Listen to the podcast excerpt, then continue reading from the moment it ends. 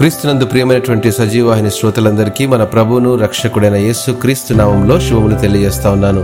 క్రీస్తుతో శ్రమానుభవములైనటువంటి మన నలభై రోజుల పాఠ్యభాగంలో ఆరవ అనుభవాన్ని అధ్యయనం చేద్దాం. రోమిలకు రాసిన పత్రిక ఎనిమిదవ అధ్యాయము పదిహేడవ వచనంలో మనము పిల్లలమైతే వారసులము, అనగా దేవుని వారసులము, క్రీస్తుతో కూడా మహిమ పొందుటకు ఆయనతో శ్రమపడిన ఎడల క్రీస్తు తోడి వారసులము.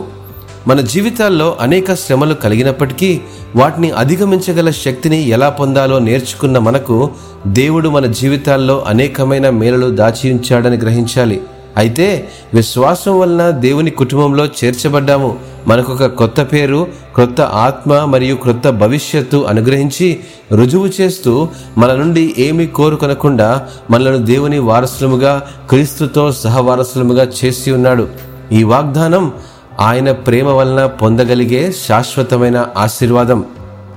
నిరీక్షణ, నిశ్చయత లేకుండా దేవుడు లేని మన జీవితాలకు ఇప్పుడు క్రీస్తు రక్తం వల్ల మనల్ని సమీపస్తులుగా చేసుకొని వాగ్దాన నిబంధనను మన జీవితాల్లో స్థిరపరిచాడు.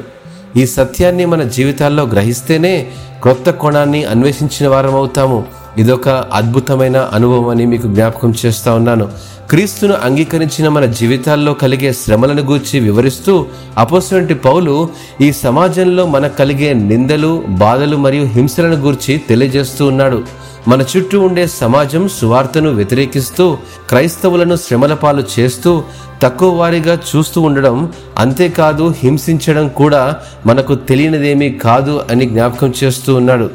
ఆనాడు క్రీస్తు మనుష్యుల వలన, సమాజం వలన ఇటువంటి శ్రమలను ఎదుర్కొన్నాడు అనే సంగతి గాయాలతో దున్నబడిన ఆయన శరీరమే మనకు సాదృశ్యంగా ఉంది. క్రైస్తవేతరుల వల్ల కలిగే శ్రమలు మనలను కృంగదీసినా క్రీస్తులో తన మహిమను బయలుపరచడానికేనని ఒక నూతన అనుభవాన్ని మనకు నేర్పిస్తూ ఉన్నాడు. లోకం మిమ్మను ద్వేషించినలా మీకంటే ముందుగా నన్ను ద్వేషించినని మీరెరుగుదురు.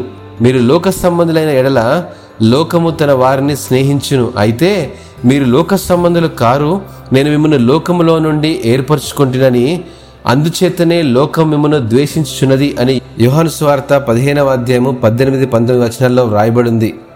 ఈ లోకము నన్ను ద్వేషించింది, అయినా పర్వాలేదు.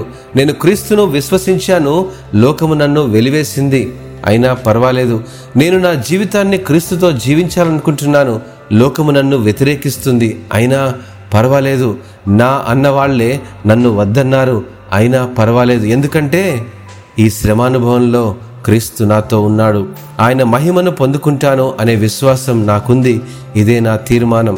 ప్రియ స్నేహితుడా, ఆశీర్వదించబడిన దేవుని కుమారునిగా, కుమార్తెగా జీవిస్తూ మన ప్రాణాత్మ దేహాలను దేవునికి అప్పగిస్తూ ముందున్న మన జీవితంలో ఆయన కృపలో, ఆయన ప్రేమలో భద్రపరచబడి నూతనమైన అనుభవాలను పొందుకున్నకు ప్రయత్నం చేద్దాం. దేవుడు మిమ్మను ఆశీర్వదించును గాక. ఆమేన్.